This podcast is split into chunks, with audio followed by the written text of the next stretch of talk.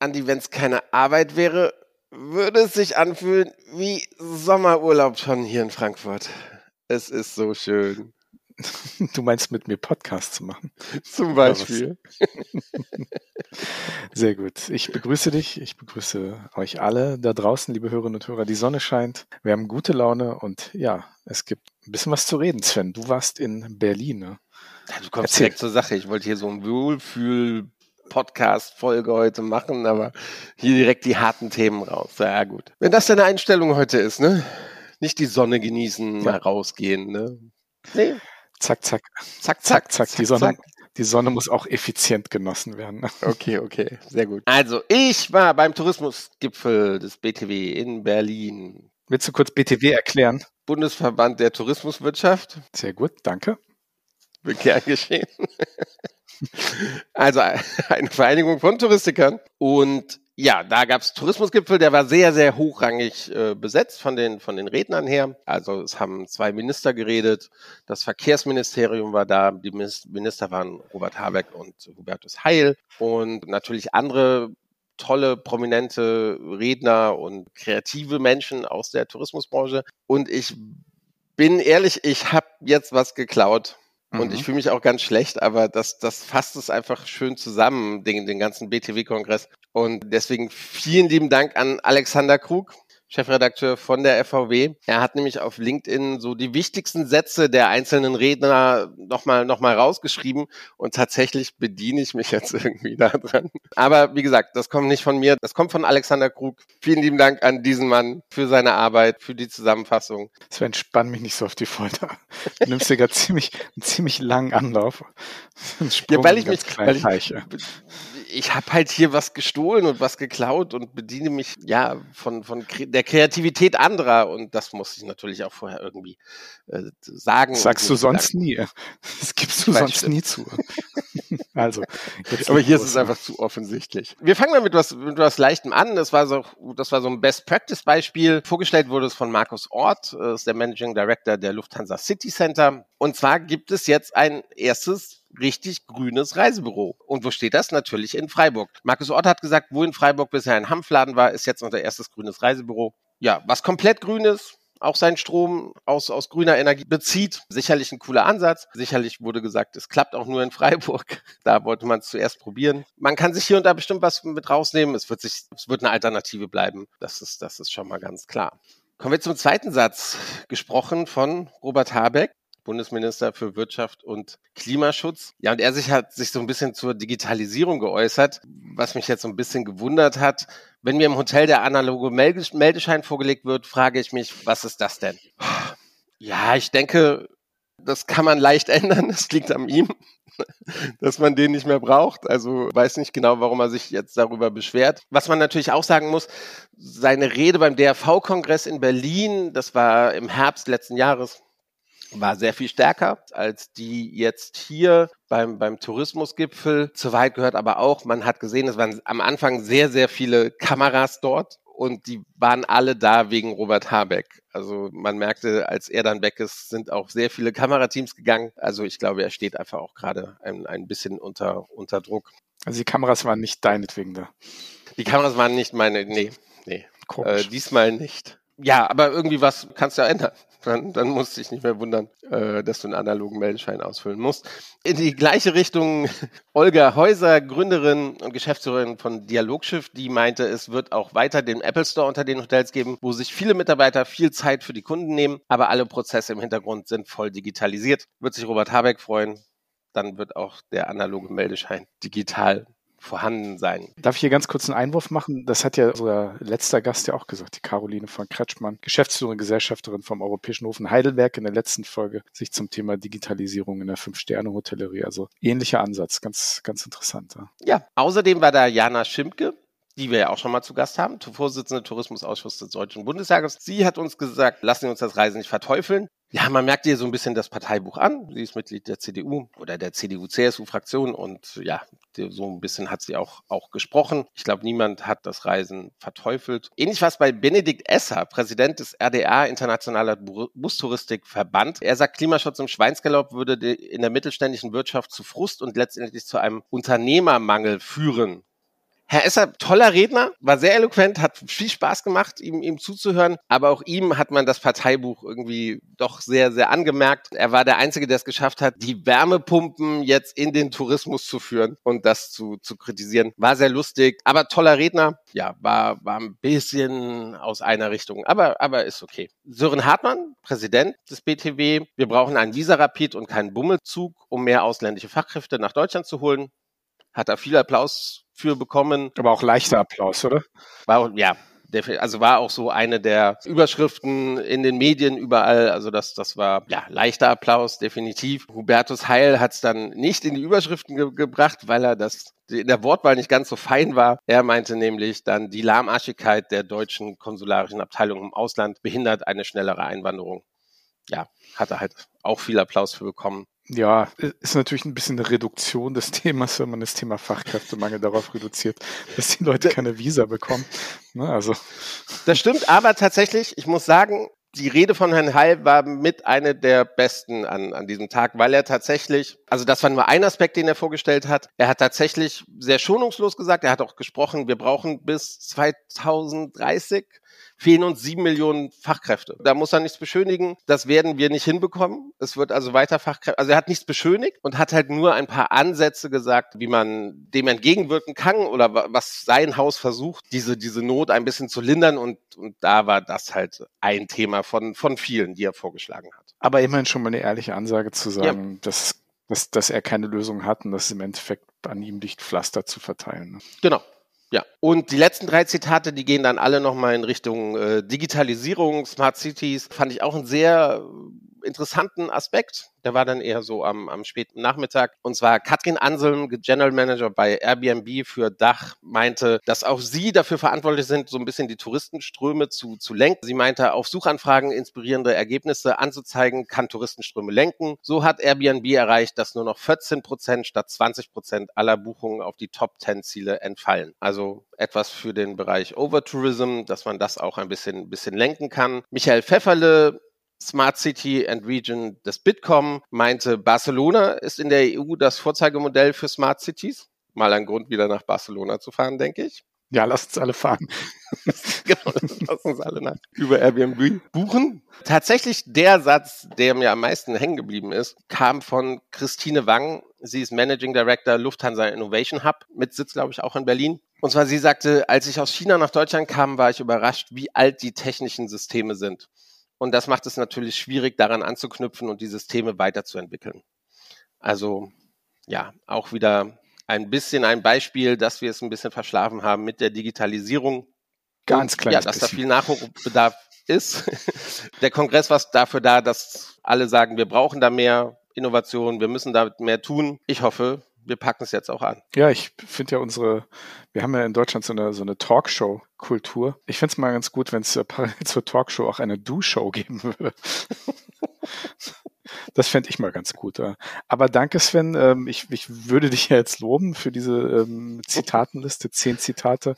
Das Lob geht an Alexander Krug. Der Alexander ist ja ein ganz, ganz pleatscher Typ, wie wir hier im Norden sagen. Und ich glaube, der ergänzt äh, den Klaus Hildebrand und das Team von der FVW als neuer Chefredakteur ganz fantastisch. Ich hatte mit ihm auch schon Berührungspunkte und ja, bin bislang äh, sehr beeindruckt. Also ja, eine schöne Liste. Hast du auf LinkedIn gesehen, ne?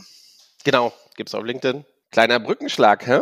Genau, Hashtag hier ist unsere Werbung für unsere neue LinkedIn-Gruppe. Wenn ihr Interesse habt, über unsere Social-Media-Kanäle auf Instagram und Facebook hinaus hin und weg, auch auf LinkedIn zu folgen. Wir haben da eine neue Gruppe aufgemacht. Ist noch klein, aber wächst und äh, ja, da tut sich ein bisschen was. Also wenn ihr Interesse habt, laden wir euch dazu recht herzlich ein, uns auch auf LinkedIn zu folgen. Hin und weg der Reisepodcast mit Sven Meyer und Andi Jan.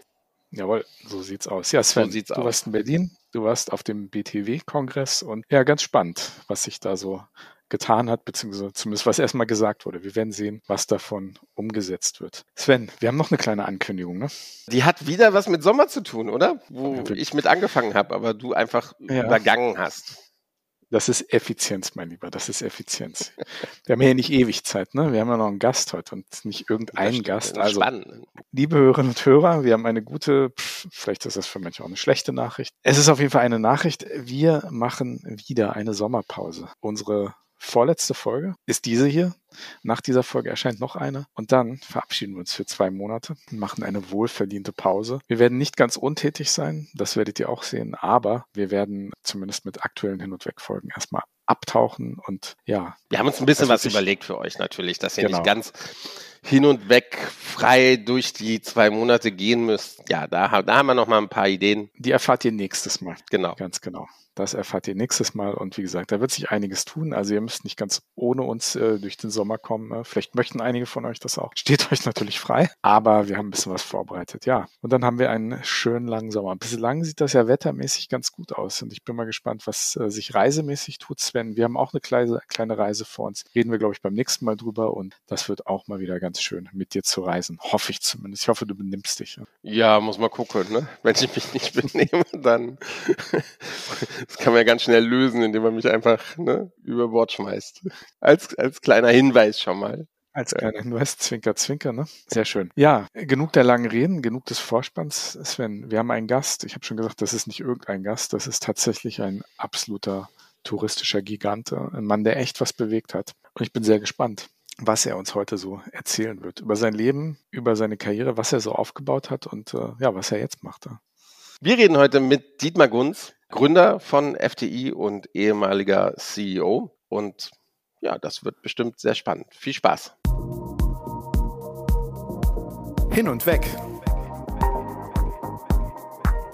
Der Reisepodcast mit Sven Meyer und Andi Jans.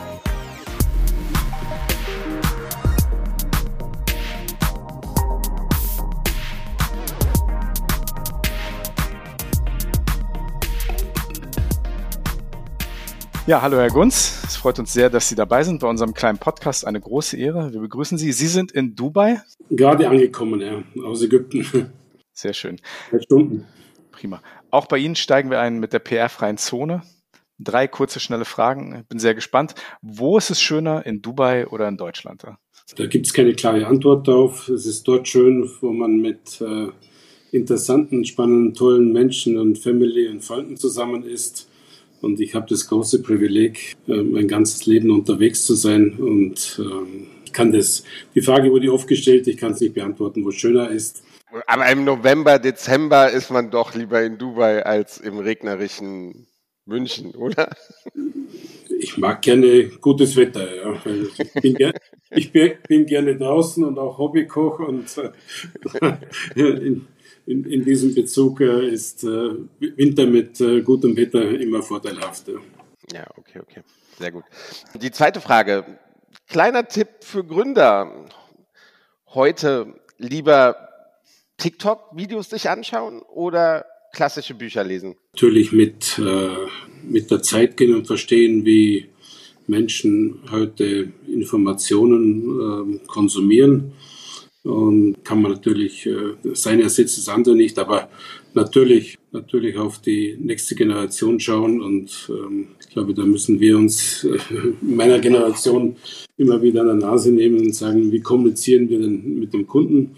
Und da ist ganz klar, wir müssen dort sein, wo der Kunde ist, grundsätzlich. Und äh, damit ergibt sich eigentlich die Antwort auf, auf die Frage. Und die Frage habe ich mir in meinem Leben mit dem Fernsehsender und Sonnenklar immer wieder gestellt. Wie lange schauen die Menschen Fernsehen? Und wie konsumieren sie heute äh, Informationen? Und äh, natürlich ist das Telefon und das Tablet und die Mobile Devices, da sage ich Ihnen nichts Neues, äh, der Social Companion und dort wird heute Information konsumiert, gerade auch beim Thema Freizeit äh, und Reisen äh, ganz klar mit der Zeit gehen. Sehr gut. Die letzten drei Jahre, wir sind jetzt im ersten Jahr nach der Pandemie, also das erste postpandemische Jahr. Wenn Sie so auf die touristischen Debatten der letzten drei Jahre gucken, welches Thema hat Sie da am meisten genervt oder wo haben Sie sich am meisten gedacht, das ist doch jetzt eigentlich überhaupt kein Thema? Ich glaube, es ist keine Frage des, des, des Nervens. Ähm, es ist einfach, glaube ich, die, die Geschwindigkeit, mit der sich Themen verändern und die man heute nicht mehr auf klassischen Statistiken aufbauen kann, sondern man muss alle Faktoren, die so im Umfeld passieren, einfach mit berücksichtigen und es ergibt einen neuen Bewertungscocktail, den man äh, machen muss. Das sind, sind äh, bezogen auf in der Branche, mit der wir uns beschäftigen, sind das verschiedene Themen. Das ist die Inflation, das ist die Kaufkraft, das ist aber auch der russische Flug, äh, Überflugsgebiet, Veränderungen von Verkehrsströmen und so weiter und so fort. Also man muss das alles neu bewerten in diesen drei Jahren. Und am Ende des Tages muss sich der Kunde das auch leisten können. Die Presse schreibt da über, wie viel mehr Packs oder weniger Packs, wie viel höher die Preise geworden sind. Die Zahlen, die sehe ich, die stimmen mehr oder weniger. Und das sind, die Leute haben nicht morgen äh, oder heute mehr 30 oder 40 Prozent mehr Einkommen. Also wird es zu Veränderungen führen. Urlaub hat, Urlaub, Freizeit, Ferien einen hohen Stellenwert, äh, aber das muss man sich auch leisten können. Ja, nicht jeder ist Millionär und muss sich mit dem, was er sich erarbeitet, ähm, auskommen und planen. Und das ist in den letzten drei Jahren, glaube ich, einer großen Veränderung ausgesetzt gewesen und keiner, äh, hinterher ist man immer schlauer. Wenn man so, so großen Veränderungen steht, da ist natürlich auch viel Try and Error dabei, Erfahrungen sammeln, wer reagiert was. Ähm, und ich bin sehr viel unterwegs und man sieht natürlich auch, wenn man heute Preissteigerungen bei Hotels von 30, 40, 50, 70 Prozent sieht, das sind ganz andere Einflussfaktoren. Da darf man auch nicht äh, alleine Deutsch denken. Da muss man sehen, wie beeinflussen andere Märkte, lokale Märkte, andere Märkte, die Kapazitäten in verschiedenen Zielgebieten. Also da findet viel Veränderung statt, auch saisonale Veränderung. Und die ist vielleicht zehnmal so schnell, wie sie vorher war. Da hat man da eine Bombe gehabt und dort eine Revolution und dort ein Dings. Aber es war immer ein mehr oder weniger regionales Ereignis war kein globales Ereignis. Man, man, hat immer noch viele andere Zielgebiete gehabt. Das eine Zielgebiet hat von der Krise im anderen profitiert und dann hat es wieder zurückgedreht. Das ist dieser Schweinezyklus, der immer wieder stattfindet, vor allem in der Hotellerie. Gute Nachfrage, hohe Preise. Äh, nächsten Jahr gehen die Flugkapazitäten zurück, niedrige Preise. Und das ist, äh, dieser Zyklus hat sich in, in Jahren verändert, hat immer ein, zwei Jahre gedauert und jetzt dauert er vielleicht einen Monat, ein paar Wochen äh, und mit ganz, ganz vielen Unbekannten. Und ich glaube, so kann man die, die letzten drei Jahre post-Corona bezeichnen, dass einfach die, im Prinzip kann man alle Statistiken wegschmeißen, die man hatte, äh, der Jahre davor.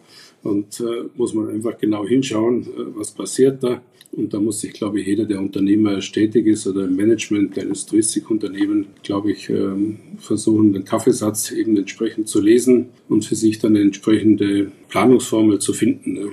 Der alle Fakten berücksichtigt. Ich, ich habe ganz, ganz viele Nachfragen. Eine davon möchte ich aber stellen. Sie sind ja jetzt auch schon wirklich äh, sehr, sehr lange im, im Tourismus tätig. Kommen wir gerade aus der schwierigsten Phase, die der Tourismus je erlebt hat?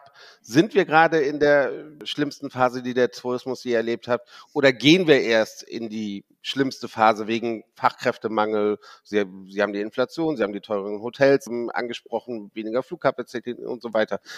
Wie, was denken Sie darüber? Oder ist jede Zeit einfach schwierig und wir haben schon immer mit Krisen gelebt? Zu, zu, zu jeder Zeit, ich komme ja noch aus der Generation, äh, wo es eine große Errungenschaft war, vom normalen Telex zum Telex mit Lochstreifen, vom Lochstreifen zum Telex mit Bildschirm äh, umzustellen. Und als dann das Fax eingeführt wurde, da wurde man so halb ins Irrenhaus vermutet. Und die Entwicklungen, ob das technische Entwicklungen sind, ob das Kundenverhalten sind, ob das auch politische Entwicklungen sind, ich glaube, die gehören einfach zum, zum Alltagsgeschäft und das ist so ein bisschen, glaube ich, das, was die Touristik auch, auch spannend macht. Und äh, am Ende des Tages, der Kunde ist nicht dumm, der Kunde kann heute mehr denn je äh, vergleichen durch die Technik, die ihm auch zur Verfügung gestellt wird. Der muss nicht mehr tausende Seiten Kataloge wälzen, wo die Preise eh nicht stimmen, drin stehen, wenn sie noch gibt. Ähm, und ich glaube, dieses, dieses Thema ist, ist heute ein anderer Anspruch, aber den Anspruch, gab es immer und am Ende des Tages findet, findet das beste Produkt den Weg zum Kunden. Es ist heute halt ein bisschen anders, ein bisschen schneller, ein bisschen dynamischer, ein bisschen transparenter und ich könnte Ihnen nicht sagen, welche Zeit äh, in meinen letzten 40 Jahren Touristik anspruchsvoller war. Ja. Ob das heute die Technik ist oder ob es die Liberalisierung des Luftraums ist, ob es Verkehrsrechte sind, ob es dies oder jenes ist. Äh, alles zu seiner Zeit war, glaube ich, eine äh, entsprechende Herausforderung und die werden auch äh, weiterhin da sein. Anspruchsdenken des Kunden wird, wird wachsen. Es gibt viele, viele Ströme, ob das im Luxussegment sind, ob das im Budgetsegment ist, ob das im Value-Segment ist. Am, am, Ende des Tages, und das wird sicherlich in unserem Gespräch auch noch vorkommen, wird, wird das Thema was ist Boutique, was ist Preis, was ist speziell, äh, speziell in der Touristik. Das Thema wird lebendig bleiben. Nun sind wir schon gleich in die großen globalen Themen eingestiegen. Äh, was mich interessiert, und damit verlassen wir diese PR-freie Zone, die jetzt äh, ja doch ziemlich PR-frei schon war. Äh, Sie waren gerade in Usbekistan, Sie kommen jetzt gerade aus Ägypten, sind jetzt in Dubai.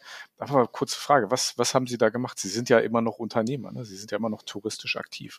Ja, ich ähm, habe in, in, der jüngsten Zeit ähm, einfach eine im Prinzip das gemacht, was ich immer gemacht habe. Destination Management Company. Ich gehöre zu der Generation, die glaubt, dass Produkt immer noch im Zielgebiet gemacht wird und nicht, nicht irgendwo anders. Produkt ist eine Mischung aus Technik, professionellen Prozessen und Netzwerk und Vertrauen mit äh, Leistungsträgern und Partnern. Ich kann jetzt nicht sagen, was wo wichtiger ist, aber das wäre so ungefähr, wie man besprechen, ob beim Auto das Lenkrad, der Motor oder die Reifen wichtiger sind. Die gehören einfach zusammen, damit das Auto fährt. Und ich gehöre zu der Touristiker-Fraktion, die einfach die, die Arbeit im Zielgebiet als die Basis sehen. Äh, und durch die Technik mehr und mehr ist der, der Touroperator natürlich in der, der Großhändler, der alles zusammenbaut und dann in den Vertrieb bringt. Aber die richtige Arbeit, auch Service am Kunden,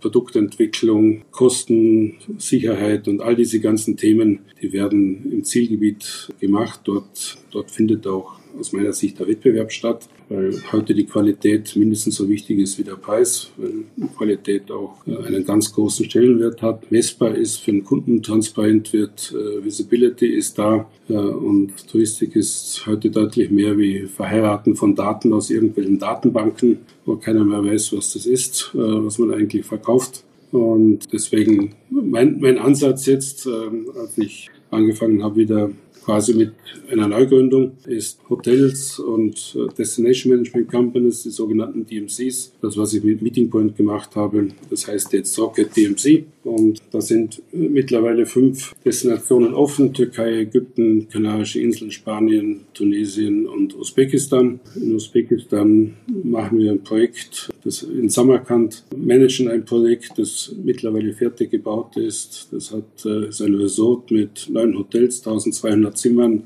Airport und wir sehen da eigentlich, das ist ein befreundeter Geschäftspartner, wir sehen da ein Riesenpotenzial.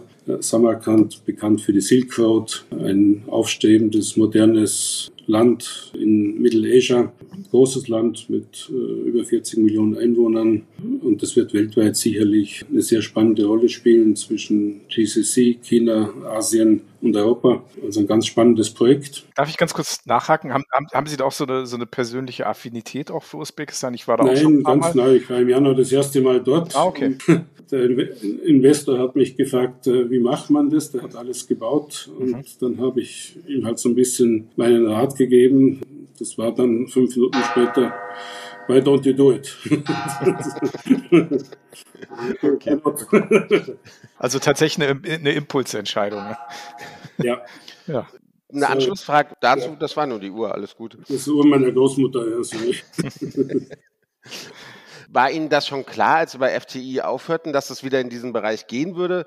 Und, und auch ganz dumm gefragt, was, was ist denn das Ziel? Sie haben jetzt schon zehn Länder ungefähr äh, aufgezählt, ähm, darunter natürlich ja auch touristische Schwergewichte. Irgendwann doch wieder die Hälfte der Welt anbieten oder, oder was ist der Plan?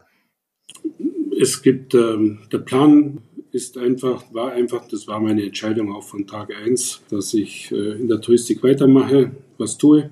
Haben in der Corona-Zeit auch ein paar Tage überlegt, wie was. Da hat man ja auch ein bisschen Zeit, äh, mal zu überlegen, was man die letzten 40 Jahre gemacht hat. Und wenn man heute auf der grünen Wiese wieder anfängt, was man, was man vielleicht etwas anders machen würde. Ich habe das Privileg, dass ich so viele spannende Menschen kennenlernen durfte in meinem Leben, viel unterwegs war und dort Erfahrungen sammeln konnte, die vielleicht heute eine oder andere junge Manager so nicht mehr die Zeit hat zu sammeln. Und habe mich dann entschieden, was ich tue. Das ist erstmal Hotels und, und Destination Management Companies. Einfach um auch hier die Ideen auch in Bezug auf Technik, Prozesse und so weiter, wenn man alles eben neu starten kann, zu realisieren. Ja. Ich will mal ganz kurz zurückspulen. Ihre Geschichte geht ja los mit äh, drei kleinen Inseln im Mittelmeer. Das waren damals äh, Malta, Gozo und Comino. Das war ja so eigentlich so die Keimzelle ihres äh, touristischen Wirkens, aus dem dann so viel gewachsen ist. Ne? Da war dann erstmal FTI als mittelständisches Unternehmen. Da ist ja dann doch irgendwie dann äh, aus diesem kleinen Baby dann äh, was richtig Großes geworden, ne? also ein Konzern. Es kamen Fernsehsender dazu. Wie ging das damals los, wenn wir auf diese Anfangszeit zurückschauen? Warum Malta damals? Wie sind Sie auf Malta gekommen? Also es war nicht ganz die Keimzelle. Die Keimzelle war, ein, als ich 19 war, ein Reiseleiterjob in England da hatte ich gedacht, das war im Rahmen von Schülersprachreisen, hatte ich gedacht, ich kann das alles viel besser wie mein Arbeitgeber damals und habe dann eben, heute heißt eine neue Firma gegründet, die heißt LRL Sprachreisen. Ja, dann gab, kam der Falklandkrieg. Ich weiß nicht, ob Sie sich daran noch erinnern können, als, glaube ich, 19, 1983 oder sowas, 82, 83 ist England gegen Argentinien in den Krieg gezogen und meine Aktivitäten waren in Südengland, und da war ich noch eine One-Man-Show bei McDonalds gearbeitet und ich hatte eine Kollegin, die mich äh, dann, als meine Spätschicht angefangen hat, habe ich immer nachts gearbeitet, vertreten hat. So, was machen wir jetzt? Nach England geht keiner mehr. Die hatte einen Freund auf Malta, den rufen wir jetzt mal an und dann haben wir eine Schule auf Malta gefunden und dann haben wir diese Schülersprachkurse in Malta durchgeführt. Und dann bin ich mit meinem VW Golf nach Malta gefahren und habe das alles irgendwie organisiert. Das war noch die sozialistische Zeit und durch, durch diese Umstände habe ich dann einfach herausgefunden, äh, da kann man eigentlich noch ein bisschen mehr machen, wie nur Englisch lernen auf Malta. Dann haben wir eben die Firma Frosch Ferienwohnungen und Reisen, Apartmentvermittlung gegründet und aus dem ist dann eben Frosch Touristik geworden. Aus dem Frosch Touristik wurde Frosch Touristik Internationale FDI. Aber Sie sind da tatsächlich mit dem, mit dem Auto von England nach Malta gefahren? Nee, nee, von, von Deutschland. Von, von Deutschland aus, ah, okay. Ja, Alles klar. Reicht trotzdem, oder? Ja, also ich meine, weit, weit genug. Ja, ja genau, genau, genau. Das schafft man eigentlich in einem Tag, wenn man durchfährt. Ja? Das, man glaubt es nicht, aber es geht. auch wieder von Beginn oder von, vom Anfang reden. Wie war die Touristik in Ihren Gründerjahren von, von FDI? In den 80ern war es ja doch ein, ein bisschen anders. Auch, auch das Marketing war natürlich sehr viel anders. Und eine Anschlussfrage vielleicht dazu. Es ist ja doch beeindruckend, was Sie dann in diesen kurzen Jahren geschafft haben, wo Sie FDI hingeführt haben. Was, was haben Sie besser gemacht als Ihre Konkurrenten? Was denken Sie, haben Sie besser gemacht als Ihre Konkurrenten? Sagen wir es mal so. Ich war vielleicht nicht so gut und habe mir nicht so viel überlegt. Ich habe es einfach gemacht und habe keine Angst gehabt. Okay. Ich glaube, wenn ich alles verstanden hätte, was ich gemacht habe in den Anfangsjahren, dann hätte nicht, oder alles versucht hätte zu planen, dann hätte es nie funktioniert.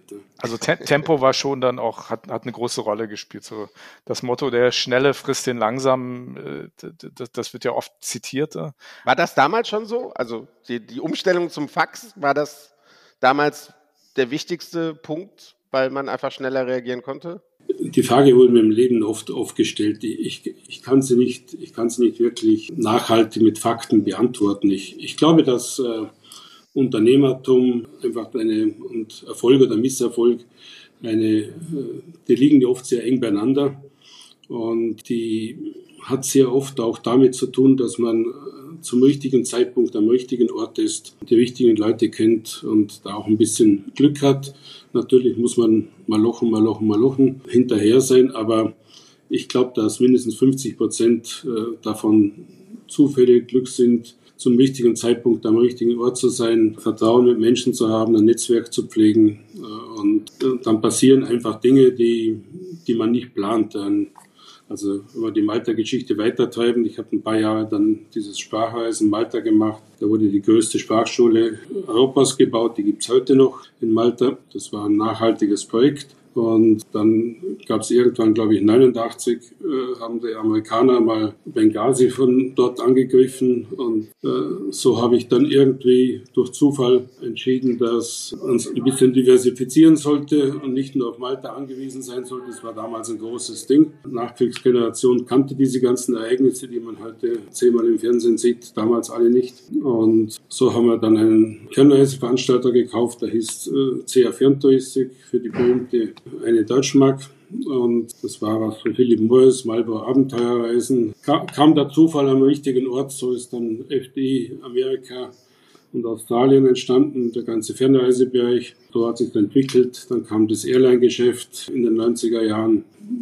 Auch eher Zufälle, weil man uns versucht hat, auszudrängen. Damals gab es noch keinen liberalisierten Markt. Da hat man das über Verkehrsrechte gemacht, also hat man versucht, äh, Lösungen zu finden. Also es war alles zu seiner Zeit, waren, waren Ereignisse, die, die hinterher einfach der, das, äh, den Werdegang des Unternehmens bestimmt haben und bestimmt nicht geplant. Aber in, im Falle von FD hat es sicherlich auch die, das Wachstum beschleunigt, wo man dann gesagt hat, jetzt erst recht und die Flucht nach vorne. Das war vielleicht so ein bisschen auch die, die Strategie und auch die DNA des Unternehmens. Und das packen wir schon und so weiter. Ärmel hochkrempeln und nach vorne. Und so ist das Unternehmen, glaube ich, einfach aus seiner eigenen Energie heraus gewachsen. Ja, und dann, dann standen sie da und dann war das äh, kein kleines mittelständisches Unternehmen mehr, doch schon ganz schön groß. Äh, wie, wie war das, wenn man, wenn man auf einmal führen muss und das sind dann nicht irgendwie ein paar Dutzend Leute oder ein paar Leute, ein paar Dutzend, ein paar hundert, dann hat man auf einmal ein paar tausend Leute. Wie, wie, wie war, wie war, wie haben Sie diese, diese, diese, diesen Wandel dann auch selbst wahrgenommen? Ne? Oder war das wirklich das eins zum anderen geführt und man denkt gar nicht groß drüber nach und dann steht man? Ja, na, da, denkt, da denkt man schon drüber nach, wenn man gezwungen wird, drüber nachzudenken. Da kommen auf einmal Dinge, mit denen man sich beschäftigen muss. Es hatte niemand die Insolvenzversicherung gekannt in den 90er Jahren. Ne? Ich musste das alles lernen. Ich habe ja mal, glaube ich, 98, 27 Prozent My Travel Air Tours verkauft. Und da war das auf einmal, waren wir Teil eines börsennotierten Konzerns. Und ich hatte noch nie mit meinem Leben in Analyst gesprochen. das war die wilde Zeit, da haben sie die, die Germans auf einmal in Lederjacken mit Stahlnieten gesteckt und gesagt, jetzt machen wir E-Commerce und so weiter. Das, das waren, waren, alles wilde Zeiten, aus dem, aus dem Seidenanzug raus in, in die Lederjacke und wir machen jetzt einen auf Dings. Die Jahre haben mich, haben mich sicherlich geprägt und ich glaube, das gehört was ich vorher gesagt habe, ich hatte das Privileg, einfach das lernen zu dürfen über die vielen Jahre. Und ich sehe jetzt bei äh, jungen Management, Nachwuchskräften, von denen wird so viel verlangt in so kurzer Zeit, äh, ohne dass sie wirklich die Erfahrung haben im, im, im, Tagesgeschäft und im operativen Geschäft, haben das nicht selber gemacht, kommen von der Uni äh, und müssen auf einmal einen Markt einschätzen, Entwicklung einschätzen, sind auf zig Hilfen, Berater angewiesen. Und das ist nicht einfach. Und wahrscheinlich nicht, nicht so viele in der Branche, die einfach das Privileg gehabt haben, das alles lernen zu dürfen, also selber mal machen zu dürfen. Und da entwickelt man dann, glaube ich, auch einfach eine Sicherheit. Das ist wahrscheinlich die Frage zu beantworten. Das Thema erworbene Autorität, gegebene Autorität. Und, aber das ist nicht, weil der eine schlauer ist und der andere weniger schlau ist. Das ist einfach, weil ich die Zeit gehabt habe, diese Sachen lernen zu dürfen ja. oder erfahren zu dürfen. Wie schwer war es dann loszulassen bei, bei FDI? Wir haben vor ungefähr einem Jahr mit, mit Peter Frankhauser gesprochen. Klar, waren komplett andere Umstände, aber man merkte schon noch, dass das war noch sein Baby. Also das, er war Mr. Thomas Cook. Sie haben ja jetzt auch was, was Großes aufgebaut, ist kein Baby mehr, es ist ein, ein Weltkonzern. Wie, wie war es dann und wie sehr verfolgen Sie auch noch FTI? Oder haben Sie noch eine Rolle? Ich weiß, meine ja, ich meine, ich hätte gelesen, ja, so eine kleine.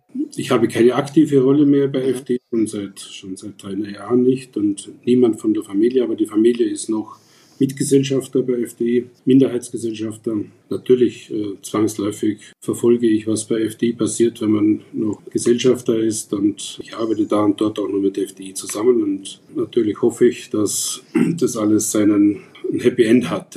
Das ist ähm, selbstverständlich. Aber am Ende des Tages ist es ein Unternehmen, das hat man gebaut. Natürlich hat man da so die einen oder anderen Gedanken in der Nacht, aber sagen wir, die Veränderung, die kam ja auch nicht von heute auf morgen. Die hat sich auch durch viele durch viele Entwicklungen, die da gekommen sind, auch sicherlich unterschiedliche Auffassungen gehabt hat und die Entwicklung, Generationenwechsel auch in der Familie Saveris und so weiter, wie ja über diese ja auch schon, glaube ich, in Ihrem Podcast gesprochen haben. Das hat sich ja nicht von, von einem Tag auf den anderen ergeben. Das äh, hat sich entwickelt und äh, irgendwann äh, kommt man natürlich zu dem Standpunkt, dass es besser ist, so oder so. Und dann, äh, aber ich habe zu dem Zeitpunkt gesagt, das ist besser, das kommt zu einem Ende da und ich werde aber was Neues machen und habe das eben auch mit den Kollegen dort auch am Tag eins so gesagt, äh, ich bin Unternehmer, bleibe Unternehmer und werde das auch äh, in der Zukunft machen, weil das war nie geplant, dass ich aufhöre. Also keine Trauer, als Sie,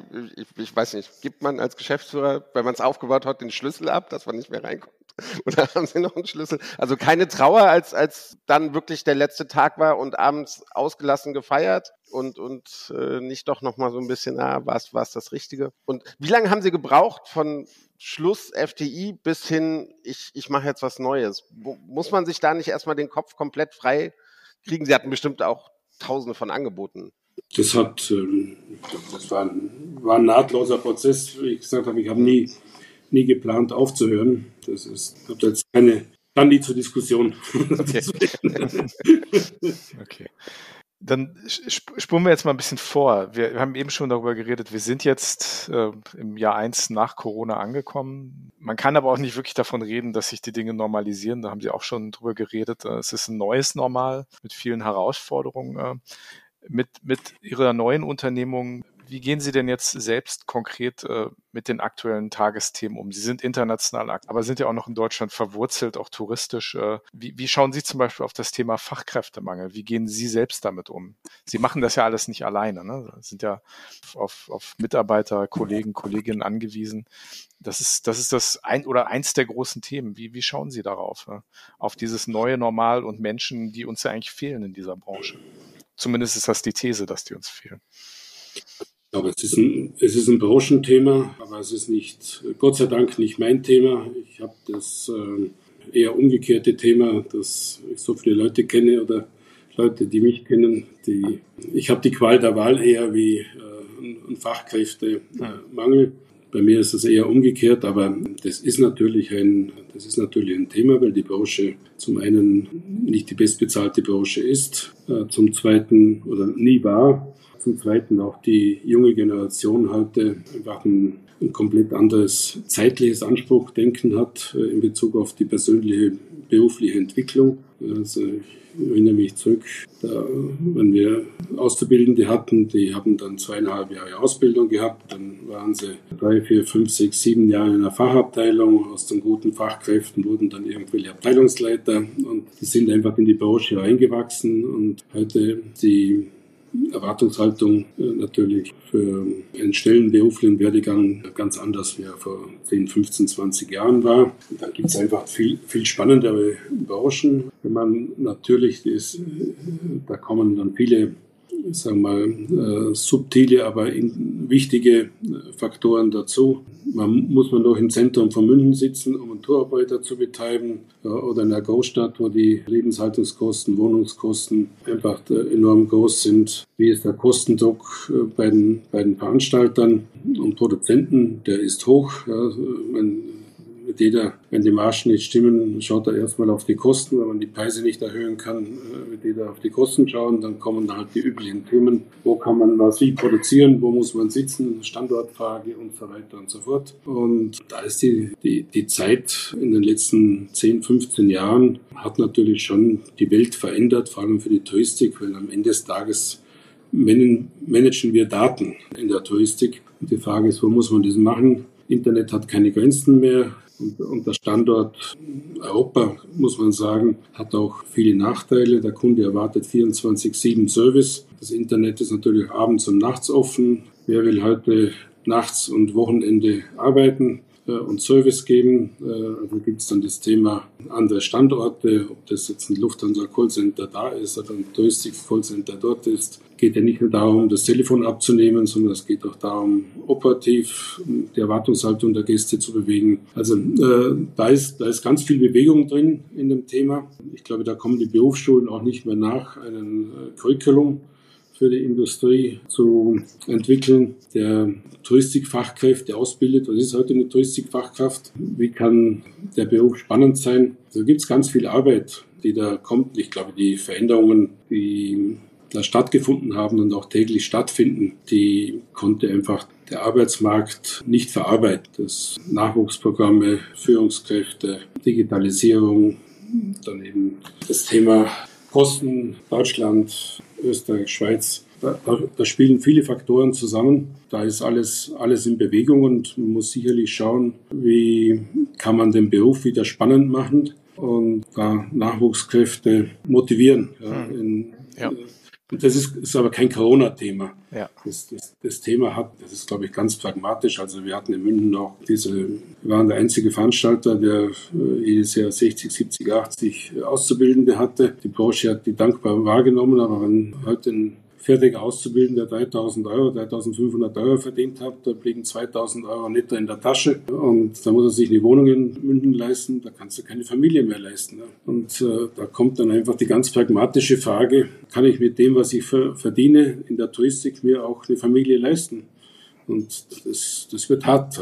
Wenn ich, wenn ich doppeltes Einkommen ist äh, und Mann und Frau arbeiten, dann ist das schwierig. Und wir haben es auch gesehen, Leute wandern auch zum Flughafen, ein bisschen Nachtzuschläge, ein paar hundert Euro mehr, ein paar Internetunternehmen bis hin zum doppelten Gehalt. Und das ist schon ein Thema, das die Touristik neu konfigurieren muss. Und stellen sich viele Fragen, ist der Kunde bereit für den Service zu zahlen? Ja, nein, das kann man verlangen. da wird es filigran. Da, da schwingt aber schon ein bisschen Skepsis auch mit. Ich will nochmal auf ein anderes Thema kommen, was Sie wahrscheinlich äh, auch sehr beschäftigt. Sie sind ja auch bekannt dafür, dass Sie sich mit dem Thema Flug sehr intensiv auch befasst haben. Ähm, das war, war ein ganz wichtiger Teil natürlich auch, auch der, der FTI-Konzernstrategie, sich da besonders gut aufzustellen. Ist auch ein heißes Thema. Das ist kein neues Thema, aber es hat jetzt in den letzten zwölf Monaten einfach nochmal eine ganz neue Brisanz angenommen. Wie schauen Sie auf das Thema Flug, Flugeinkauf, Flugpreise und auch die Entwicklung dort? Wie schätzen Sie das ein? Sie haben das schöne Wort Bewertungscocktail vorhin äh, genannt. Wie sehen Sie da in Ihrem eigenen Bewertungscocktail das Thema Flug? Ich glaube, die Branche hat, hat gelernt. Meine, wir haben alle Low-Cost-Airlines belächelt vor 20 Jahren und sie haben all die Entwicklung mitbekommen. Da hat man das Brötchen weggenommen, da hat man dies weggenommen, da hat man das Gepäck weggenommen, da hat man Klassen eingeführt und man hat Tagespreise eingeführt. Äh, heute ist es gang und gäbe, dass jeder Kunde, der im Flieger sitzt, was anderes bezahlt. Auf Neudeutsch Yield Management, Pricing Management. Dasselbe machen die Hotels heute. Das macht Schule. Wir haben einfach eine neue Marktsituation. Das ist gegeben. Und sie hätten sich vor zehn Jahren auch nicht vorstellen können, dass wir bei den großen klassischen Airlines Tarife haben, die kein Gepäck und die kein dies und jenes haben und äh, alles nackt und alles mit Upselling und Ancillaries und so weiter. Aber es hat Schule gemacht. Ich glaube, es gibt ein ganz großes Signal zum Thema Smart Shopping. Die, die es äh, in Perfektion zelebrieren, sagen, der Kunde zahlt nur das, was er in Anspruch nimmt. Aber äh, es ist natürlich ein Upselling-Geschäft mit Abweisen in hoher Perfektion gearbeitet wird. Der Kunde zahlt immer mehr, wie das, was er wirklich sieht am Ende des Tages in, in seinem Abweis. Aber es ist wahrscheinlich genau dasselbe beim Lidl und beim Aldi mit den Abpreisen.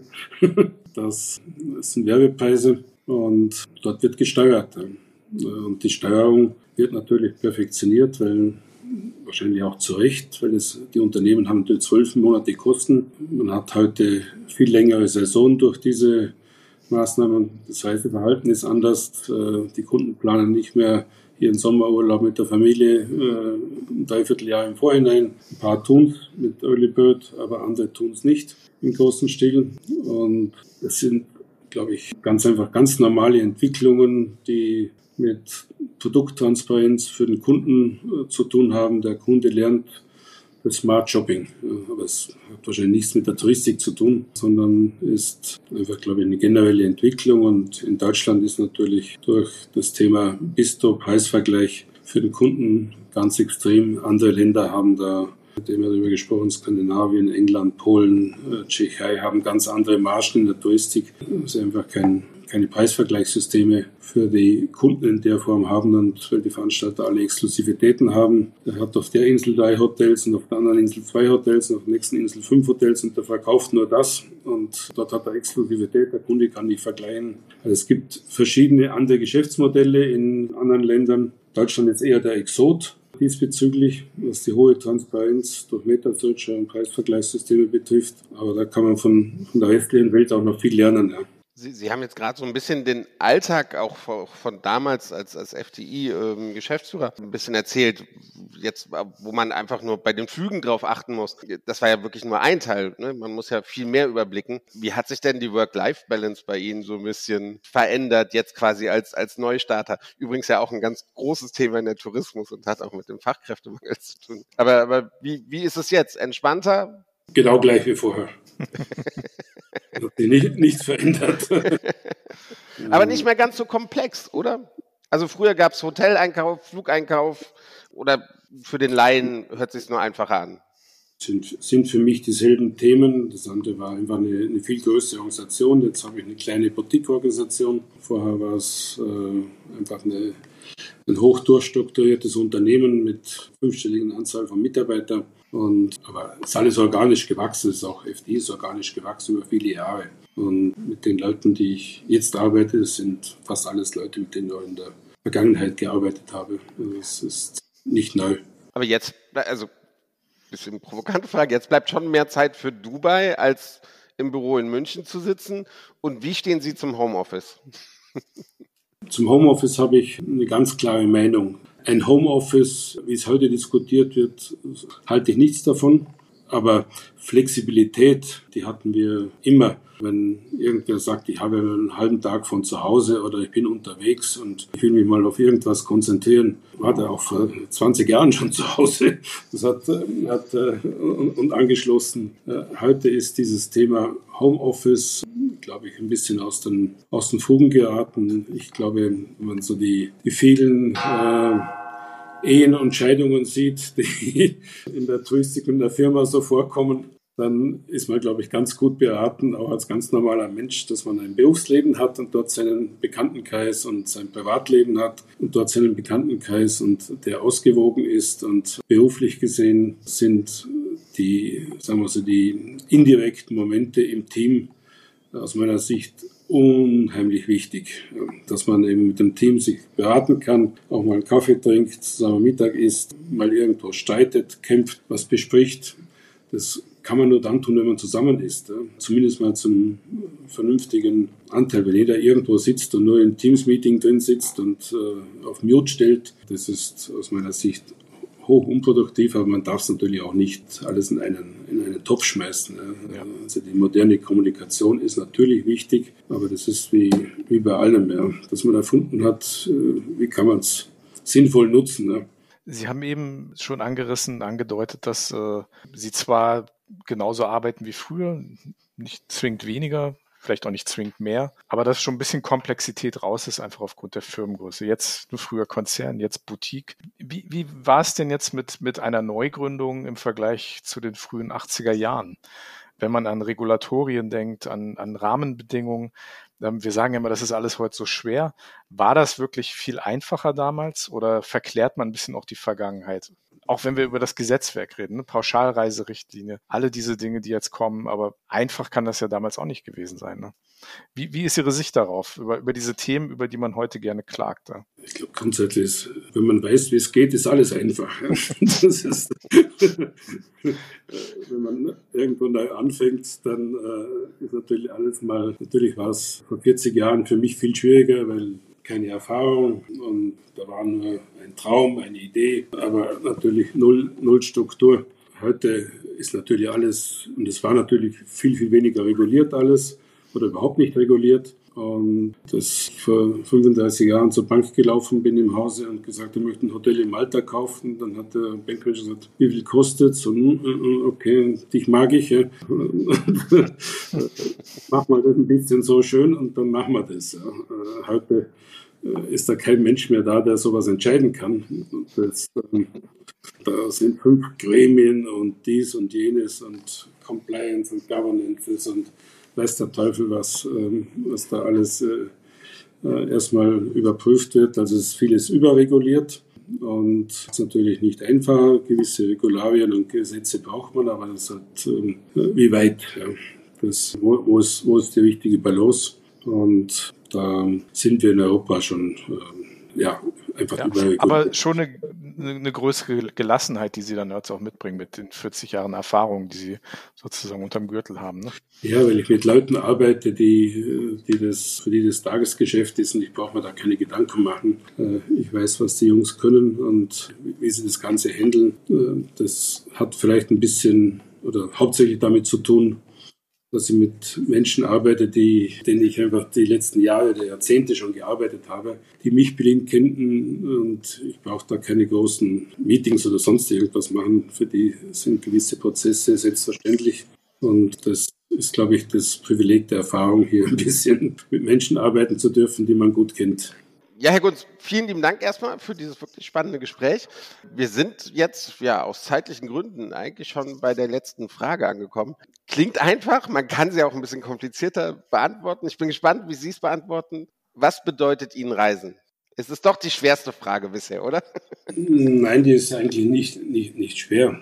Reisen ist, wenn man es vergleicht mit vielen anderen Dingen in der Welt, glaube ich, eine, eine super wichtige Völker, ich sage mal, völkerverbindende, ja, schöne Sache, ist eine positive Sache. Ich glaube, für die Welt, Reisen ist für die Welt super, super wichtig. Vor allem, dass sich die Leute und die Menschen, äh, vor allem in äh, Ländern mit wenig Bildung, mit positiven Sachen beschäftigen, dass da auch Bildung kommt. Da fällt mir ein, ein, ein Spruch ein, den mir mal die äh, Vicepräsidentin von Gambia gesagt hat weil wir dort viel auch mit einer Schule gemacht haben und so weiter. Da gab es mal irgendwo so eine Auszeichnung für die Aktivitäten, gab es Kinderdörfer und so Zeug, wo wir uns engagiert haben und sagt, we have to keep the young population busy, otherwise they keep us busy.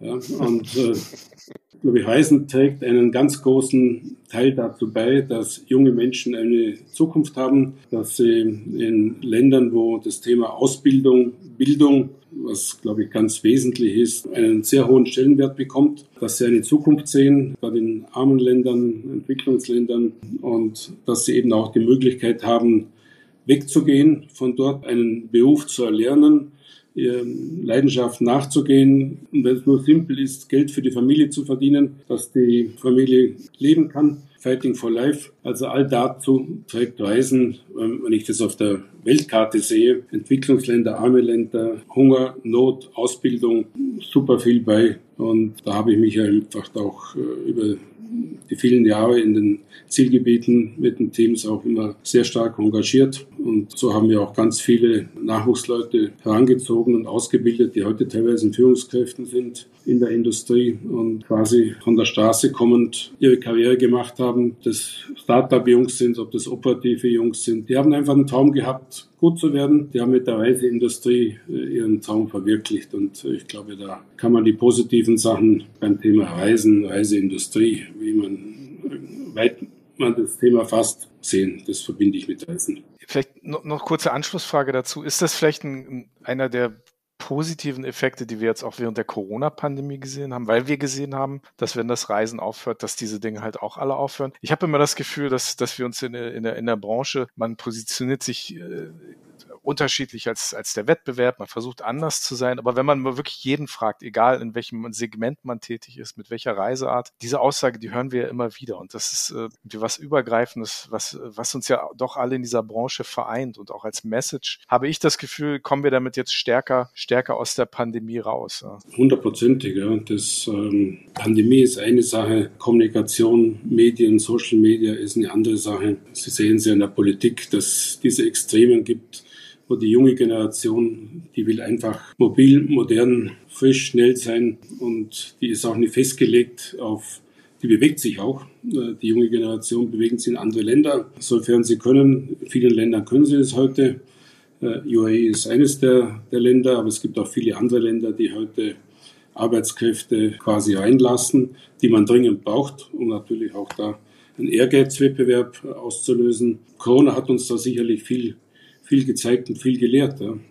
Herr Gunz, so schnell kann eine Stunde vergehen. Eigentlich haben wir viel länger geredet, als das immer so unser Plan ist, aber es war halt so interessant und es war uns ja auch eine große Ehre, Sie heute hier dabei haben zu dürfen und Ihnen auch Fragen stellen zu dürfen. Es hat sehr viel Spaß gemacht. Vielen lieben Dank für Ihre Teilnahme und für Ihre Zeit. Vielen Dank. Ja. Super. Danke euch, einen schönen Abend. Ja, alles Gute nach Dubai. Grüße nach Dubai. Danke. Okay. Ciao, ciao. Tschüss.